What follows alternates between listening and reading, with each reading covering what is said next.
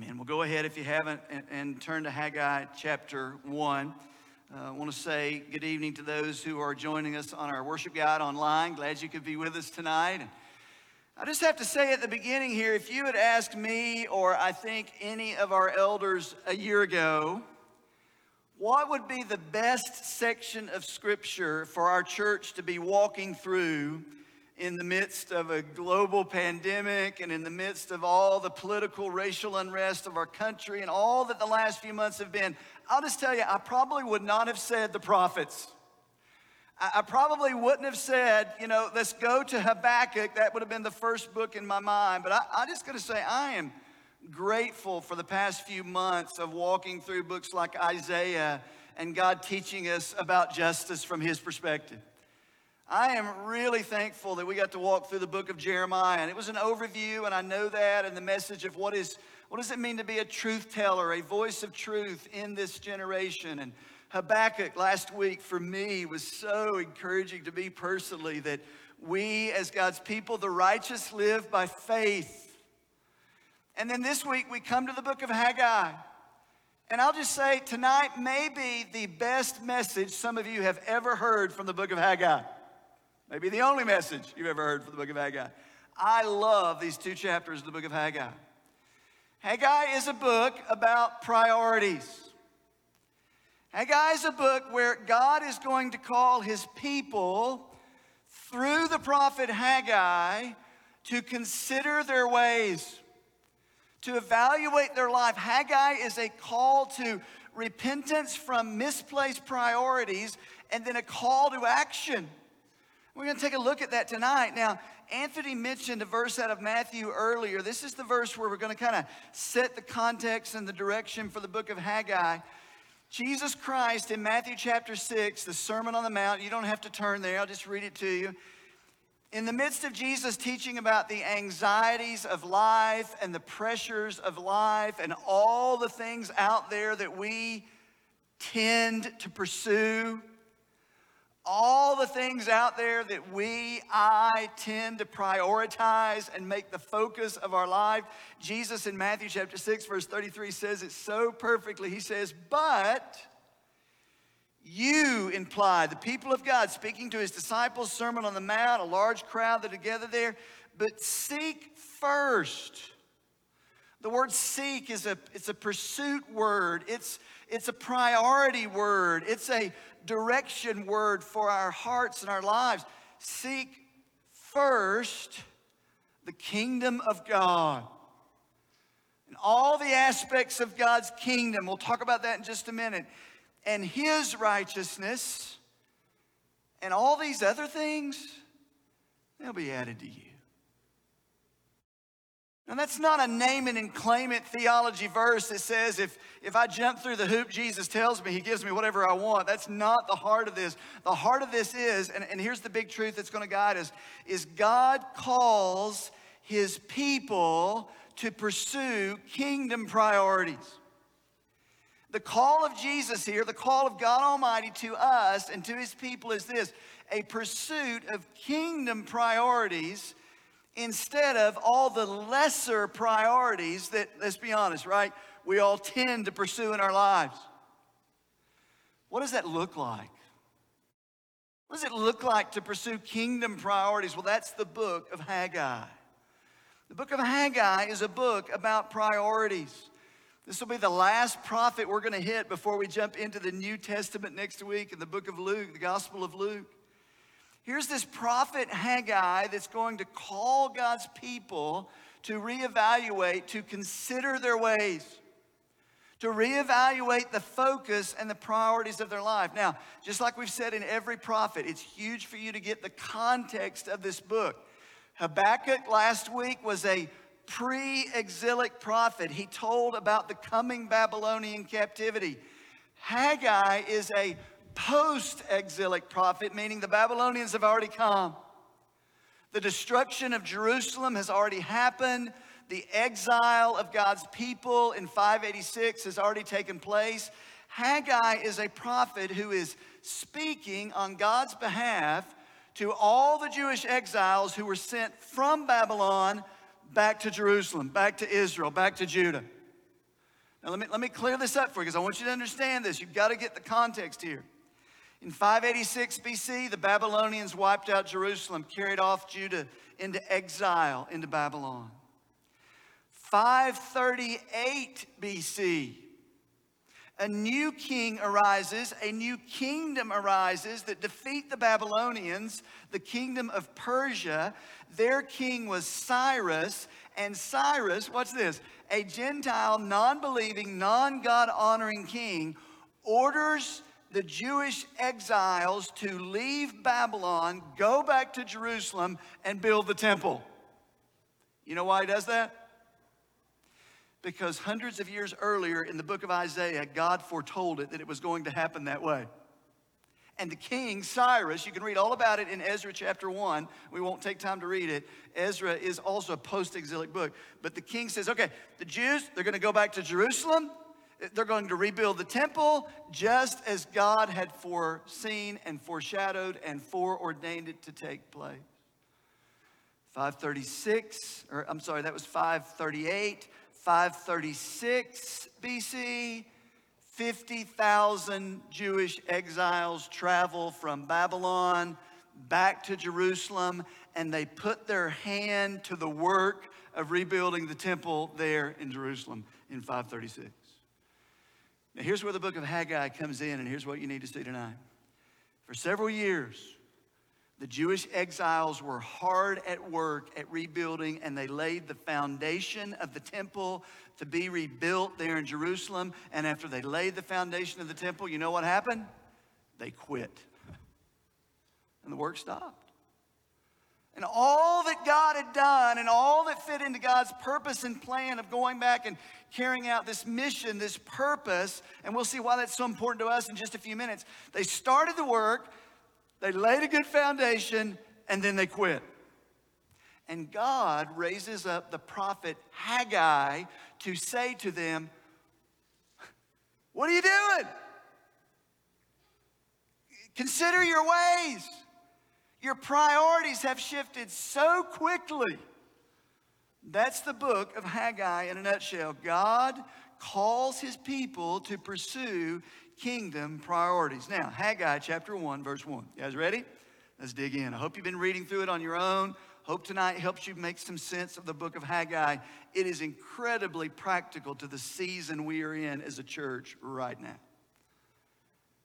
Haggai chapter 1, verse 1 in the second year of Darius the king. Cyrus was the first Persian king, Darius is now the next one.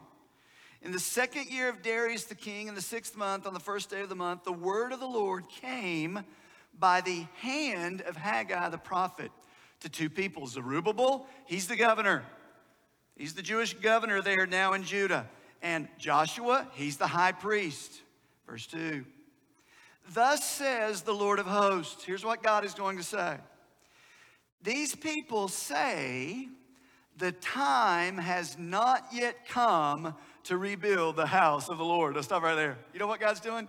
God is quoting what was evidently a popular expression among the people at this point. The work has stopped, they've walked away from it, and their expression is this you know what? We're all for building the temple. We believe it's God's mission that He's given us to rebuild the temple, but you know what? It's just not the best time to do it. And God says, Thus says the Lord, or thus says the Lord, verse 2. Here's what the people are saying It is not yet time to rebuild the house of the Lord. Verse 3. Then the word of the Lord came by the hand of Haggai the prophet. And he says this. You just got to know if you've read Haggai, Haggai gets in our business. Haggai was written 20, you can do the math, 2,500 years ago, but I just got to tell you, as a Western American believer who is so easily gets my priorities totally out of whack, Haggai is as pertinent and more so than this morning's headlines. It's the living word of God. Listen what Haggai says from the mouth of the Lord to the people. In verse 4, he says, Is it a time? You say, it's, it's not time you're saying it's not time to rebuild the temple. What time is it? Verse 4 Is it a time for you yourselves to dwell in your paneled houses while the house or the temple lies in ruins? Now, therefore, thus says the Lord of hosts, consider your ways. If that's your translation, this is the ESV. You might want to mark that in your Bible. Consider your ways. Personally, that little phrase has been reverberating in my heart and my head all week long as we, tr- we tend to drift and we get our priorities as God's people totally out of whack. Consider your ways, Haggai says. The word consider here is a very important word. It, it, it means to ponder, it means to give careful thought to, it means to think through your decisions, how you allot your priorities and your resources. And then what's this? The word in Hebrew doesn't just stop there, it goes from the idea of pondering to then the idea of action. What are you then going to do as you stop and before the Lord ponder and reflect? And can I just say, we don't really like to do that, and we don't do that very well the busyness and the fullness of our minds and the, and the, the advent of social media, and, and you just fill in the blank. And I'm speaking to myself here. We never have a moment where it's quiet and there's not something for our mind to chase, so that before the Lord we stop and say, Lord, help me by the power of the Spirit, consider my ways.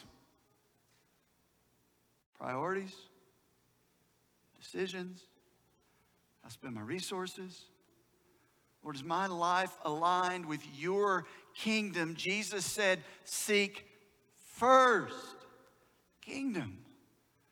All these other things will be added to you.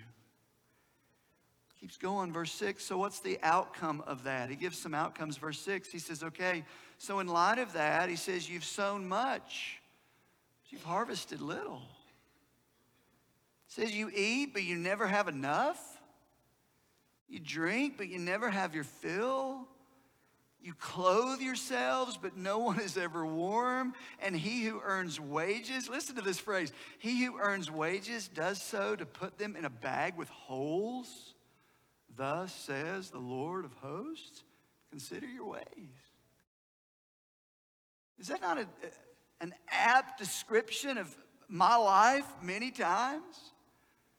And if it doesn't sound familiar to you, it's as if Jesus in Matthew chapter 6 is almost quoting what Haggai is talking about here. He says, You, you, you pursue enough food first, but you never have enough. You, you, pursue enough drink first, but you're never satisfied. You pursue clothing, but it never works. You pursue more money and more money and more resources, and you bring it home, you put it in a bag with holes. It's like I never have enough. Jesus basically says it's because your priorities are all upside down. Haggai says, consider your ways. Matthew chapter 6, verse 25. We read verse 33. Let me give you the background to verse 33. Jesus says it this way Therefore, I tell you, do not be anxious about your life, what you eat, what you drink, nor about your body, what you will put on. Is not life more than food and the body more than clothing? Verse 32 For the Gentiles, non believers, seek after these things, and your heavenly Father knows you have need of all of them. Is it important to wear clothes? By the way, yes, thank you for wearing clothes. It is important to have a home. Is it important to have food? All that's important. None of that. This is not a poverty gospel that says it's wrong to have stuff. That's not what the Bible's saying. It's about priorities. What are we seeking first? And that's when Jesus comes back, verse 33, and says, But seek first the kingdom of God and his righteousness, and all these things will be added to you. Is this powerful? To have been wrestling with Haggai all week. He continues on, he comes to verse 8, and he says, Okay, Consider your ways, consider your decisions, consider the use of your resources, consider the direction of how you spend your time, et cetera, et cetera, et cetera. And then remember that word consider leads to action. So verse 8 says, Here's what I'm calling you to do go up to the hills, bring wood, and build the house. By the way, we just be honest, the work that God called him to here in building the house is hard work. It's not easy. Says, You're going to have to go up in the woods, you're going to have to cut down the trees, you're going to do the work and bring it down, build a house. It's work. That, verse 8, I may take pleasure in it, that I may be glorified, says the Lord. In other words, the building of this house is not just about a structure, it's about God's purposes in manifesting His glory to the world. It's a big deal. And I may be glorified. Verse 9, you looked for much, and behold, it came to little. And when you brought it home, I blew it away. Why? Misplaced priorities, declares the Lord of hosts. Because of my house that lies in ruins, talking about the temple, while each of you busies himself with his own house. So let me try to ask some questions about what we just read and see if we can get some application in our life. I, I gave you the big truth right, right from Matthew 6.33. God calls his people to pursue kingdom priorities. Let me see if we can come up with a few big pursuits or big ideas that flow out of this. Here's some questions. Number one, why had the work of the Lord stopped there? You read Ezra and you read Nehemiah and you read the contemporaries, they, they actually come a little bit later than Haggai, Zephaniah and Zechariah. All these prophets are post exilic. Why had the work stopped? Because the Bible seems to indicate when they first got there, man, they're hard at it and they're laying the foundation and they're getting with it and they're excited about the work of the Lord, and then it just stops. I, I think there's at least three reasons that the Bible gives you here. Number one is this the work stops because of their endless excuses. this is convicting. Go back to verse 2. You don't you have to turn there, but he says, Thus says the Lord of hosts, this people say, It's not yet time to rebuild the house of the Lord. Here it is. It's, it's their endless excuses of why, and I'm speaking to myself here, Lord, I totally agree with what you're calling me to do.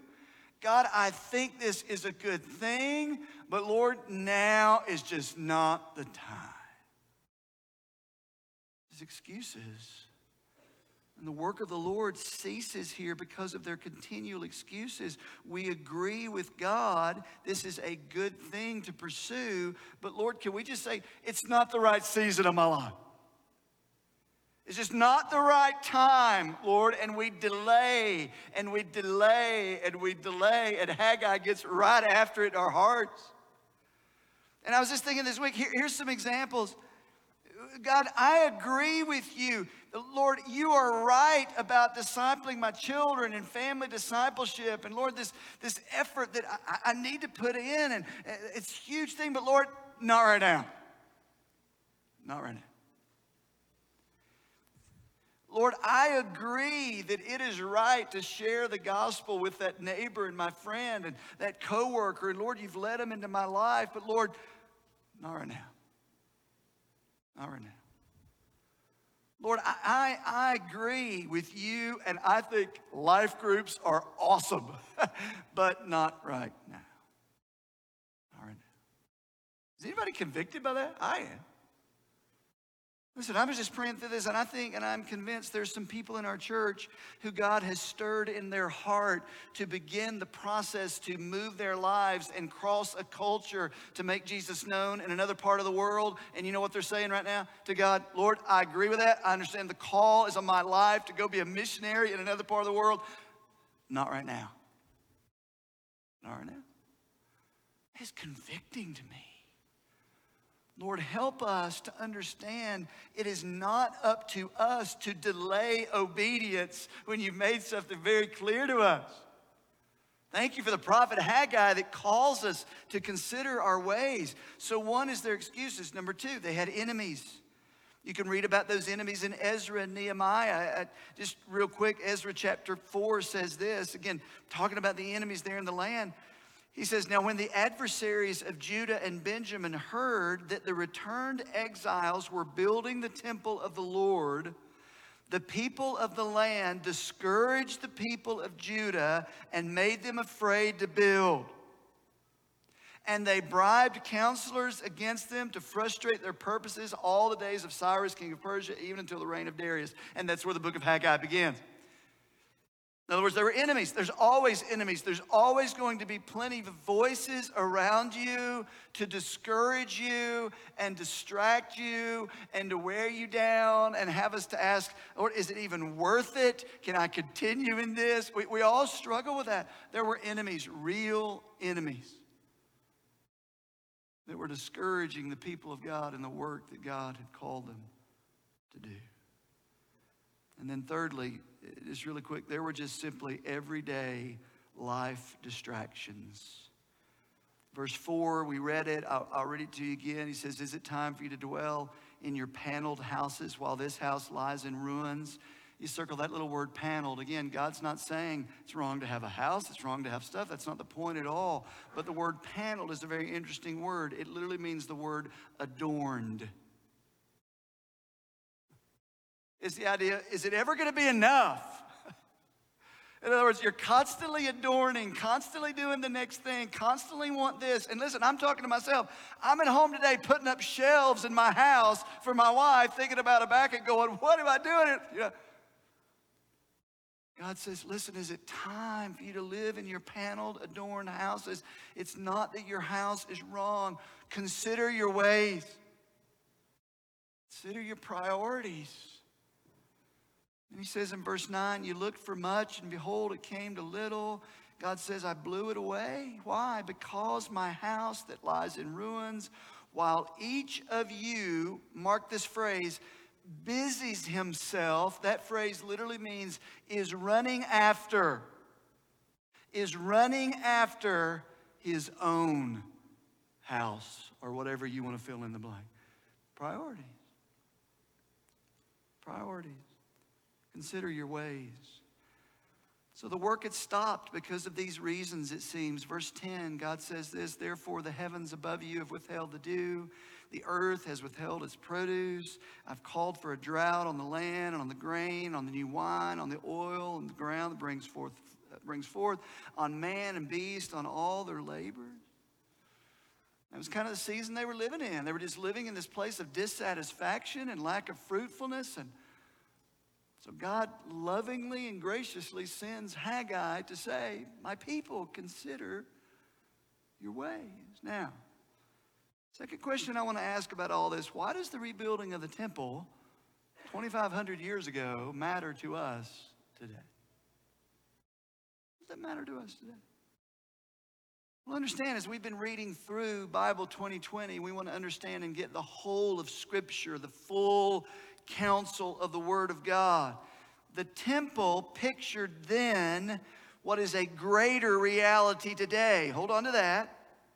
To the Jews, the temple, first it was the tabernacle in the wilderness, then Solomon's temple, and now this rebuilt temple simply was given by God as a physical representation of the presence of God with his people. He gave this physical representation of the presence of God with his people. Okay, then why does that, does that mean, okay, we better start a building program and build more buildings? No, and I've heard this passage used over and over for that. There may be a day we build more buildings. That's not the point of this. What is the point to us 2,500 years later on this side of the cross? Let me give you some realities. You can write these down, they're not on the screen. Number one is this the greater realities today are this number one, Jesus is the greater temple. What does that mean?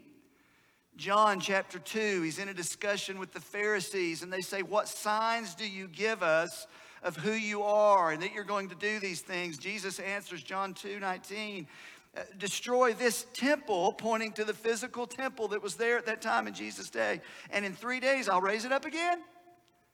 The Jew says, It's taken us 46 years to build this temple, and you're going to raise it up in three days. Verse 21 of John 2. But Jesus was speaking about the temple of his body. The greater representation of God with us is Jesus Christ. Jim Shaddix a pastor, he's a professor at Southeastern Seminary, helped me with this. He said this here's the quote God did not establish the physical temple as the end game. He established it as a representation of that which was to come, of which we are beneficiaries, that is, the presence of Jesus Christ in our lives. The temple was a foreshadowing and a picture of Jesus to come. But watch this the Bible doesn't stop there. Keep, keep with me. Not only is Jesus the greater temple, number two, secondly, every Jesus follower, the Bible says, is a temple. 1 Corinthians chapter 6 verse 19 and 20 say this. Paul speaking to the Corinthians says, "Do you not know that your body is a temple of the Holy Spirit within you?" Now, the body of every believer is a manifestation of the Spirit of God dwelling within us. Christ in us, the hope of glory. Isn't that incredible? He says the implications of that are vast. He says, Whom you have from God, you are not your own. For you were bought with a price, therefore glorify God in your body. That's why what we do with our bodies matters. Our bodies are, is, is this temple of the Spirit of God in the world today. Wow. Bible's not finished. Stay with me. Thirdly, the church collective the body of Christ collective is a temple, the dwelling place of God. Verse 16 of 1 Corinthians chapter 3, Paul says this Do you not know that you, that's plural by the way, he says, you all, speaking to this body of believers, you all now collectively are a temple of God, and the Spirit of God dwells in you corporately, there is a unique manifestation uh, of the very presence of God with his people. We, collect, we individually, watch this, this is huge. We individually are a temple of the Holy Spirit. We collectively are the body of Christ. And also the body of Christ. You say, is it correct to say that I by myself am the body of Christ? That's not actually accurate because the Bible never presents it as an individualistic thing collectively together, specifically even the gathered church, manifests and represents we are a temple, the very presence of God exists in a unique way among the people of God. Wow. It says this. 1 Corinthians 12, 27, now you are the body of Christ, plural, and individually members of it.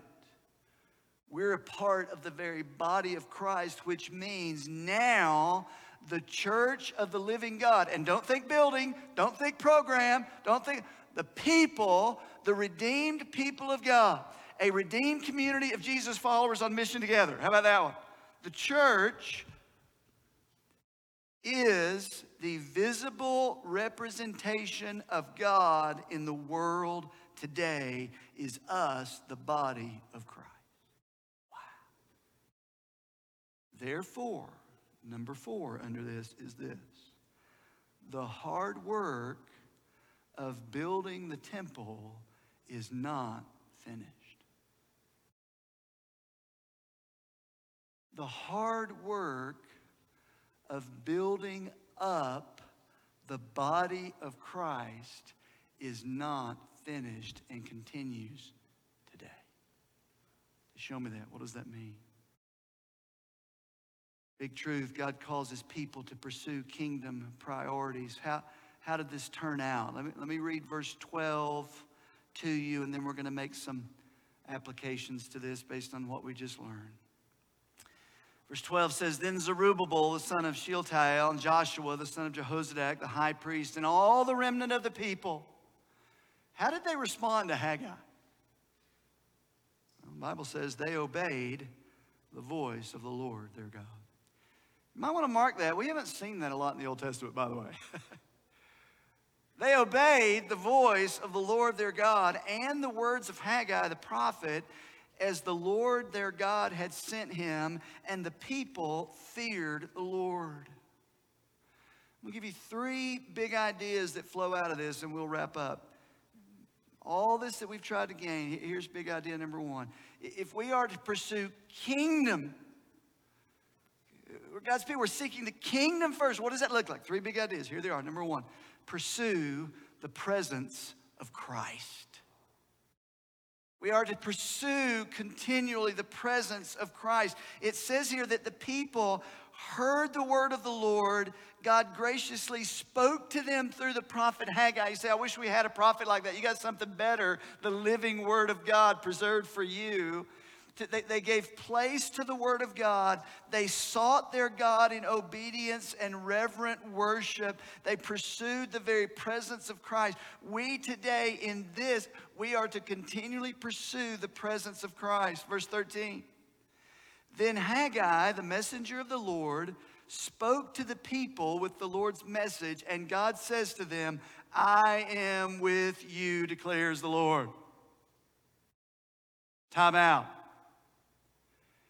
I hope you read that and you scratch your head and you say, wait a minute. Wasn't God with them before they obeyed? Answer yes.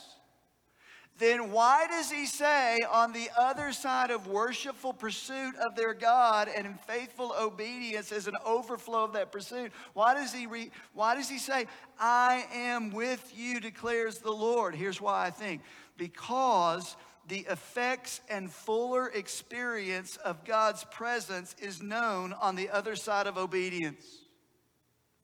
Doesn't mean God is more with us, but it means as we pursue the presence of Christ in worship and obedience and His Word, it seems to indicate as we continue to obey, the effects in our life the experience of that in our life are known in a more full way as we continue to pursue obedience. Where do you get that from? Jesus said this, John 15, 9 and 10. As the Father has loved me, so have I loved you. Abide in my love. Verse 10, Jesus says, If you keep my commandments, you'll abide in my love just as I've kept my Father's commandments and abide in His love. Does that mean Jesus loves us more when we obey? Absolutely not. But the effects and the fuller experience of that are as we continually pursue His presence. One of the things I think that happened to the people of Judah and is a trap for us is the promise that God makes that He is with us does not spur on a hot pursuit, it leaves us passive. That's a, that's a word for us. It was a word for me this week. In other words, the promise of God's presence with his people, the Spirit of God indwelling me, the, the, the manifestation of God dwelling with his people, the body of Christ, is never intended to lead us to passivity, but a hot, continual pursuit of the presence of Christ and worshipful, God honoring, faithful ob- obedience to him as the overflow of this abiding relationship. See that? Number two. Big idea number one is this pursue the presence of Christ. Number two, pursue the building up of the body of Christ. I just love this. In other words, when you read the Bible as we've read it this year, you, you see the whole counsel of God that this, this temple that was so vital and important throughout the Old Testament now, Paul takes it in the New Testament and says, listen, we, the people of God, we are the body of Christ in the world today. We are the visible manifestation of God in the world today, his people. But the work of building up the body of Christ is not done yet. You know when it finishes? When Jesus returns and makes us all perfect. Until that time, there is a call on every believer to build up the body of Christ. Ephesians chapter 4, verse 11 and 12. And he gave the apostles and prophets, the evangelists, the shepherds and teachers to equip the saints for the work of ministry for the building up of the body of Christ. The building up, that phrase literally means it's the work of edification, the work of nurturing, the work of maturing, the work of pouring into one another as each part has its place within the body, so that I'm growing in Christ likeness and you're growing in maturity. And every part of the body is investing in every other part of the body. It's the metaphor of the body, man. My foot has a role, my hand has a role, my spleen has a role, whatever the spleen is. All the parts have a role to work together. And watch this the body is only healthy when every part is contributing to the whole of the body and building itself up in love, Paul said. And take this, consider your, this was a consider your ways moment for me this week if we see it this way, and the call is to pursue the things of the kingdom, and God says we are to continually be about the work of building up the body of Christ, that changes my questions, that changes my preferences, that changes my decisions, that changes my actions, right? It's like this. Uh, I don't know if I want to go to life group tonight. I don't really feel 100%, and we got to do Zoom, or we got to wear a mask, whatever it is. I don't really feel it. That's no longer the question. Here's the question Will this build up my brothers and sisters in Christ? Changes it. Well, I don't know if, I, if this new role or this area of service fits into my schedule. I just got a lot going on. That's not the question anymore. The question is this Will this contribute to building up the body of Christ so that Jesus is more clearly displayed in the world? Changes it for me. I, I, got I got places that we need to direct this money, and I've got a lot of the things going on. I, I, don't know if I can honor God first and, and, and honor Him through my giving through that local church. It changes it for me. How can I use this money that has been entrusted to me to honor God and invest in the local church? Why? So that the body of Christ is built up. Changes it changes the questions of, you know how that guy offended me? Do you know how that girl offended me? Do you know they said something? No, no, no, no. Pursue the things which make for peace, the book of Romans says, and the building up of one another. Keep short accounts. Pursue the mutual body of peace. Pursue reconciliation when we get crossways with one another. Why? For the building up of the body of Christ. So many implications on this. You're a member of this church, you walk through a process where you read over something called membership promises. Membership promises of this church really lay out for us, and I'm not going to take time to read all of them, but they're there. They, they lay out for us the commitments that we make to one another. Why? To build up one another in this thing called love, to build up one another in the body of Christ. I'll just read a few. To pray for and submit to my church's leadership. That builds up the body of Christ to love and promote unity and mutual edification. That's from Romans 13. Why? It builds up the body of Christ. How can I build you up? How can I edify you? How can I correct, admonish, strengthen you? Together with my church family to worship, to sacrificially and cheerfully steward the resources God has given me through regular financial giving. Why? To build up the body of Christ. To live in Christian fellowship, pursuing community to discover and develop my gifts, to contribute to the body of Christ, to value my family as the first place of faithful ministry, to go make disciples and share Jesus and make him known. Why? To bring into the body of Christ those God is redeeming to continue to build up the body of Christ, to be sent out to live on mission of making Jesus known. Consider our ways. Consider your ways. We have been called, equipped, set apart by God within this body to build up this body. And the question is not my preferences, my opinions, my likes, or my dislikes. The question is, does this build up my brother or sister in Christ? That's what I'm going to pursue. That's what I'm going to do. Because that's what God has called me to do. Final point. The team can come on up and just begin to play. We, we don't have time to go through all this, but the final, final point of this, big idea number three, I'll, I'll give you this and we'll be done. We know that we first pursue Christ's presence, second, pursue the building up of the body of Christ. And then, thirdly, is just a word of encouragement. The fruit of kingdom pursuits will not be fully known until eternity.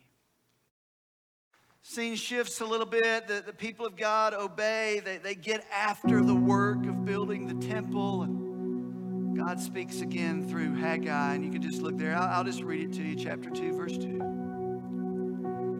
It says, Now speak to Zerubbabel Speak to Joshua the high priest, verse 2, and all the remnant of the people, and say this, verse 3. Who is left among you who saw this house in its former glory? How do you see it? Is it not as nothing in your eyes now? You know what that means? It means they got after the work, they got after the building of the temple, and they looked at it, and there were some who remembered the former temple of Solomon, and they go, Is this it? In other words, it seemed like all their labor and all their effort of doing what God called them to do had very little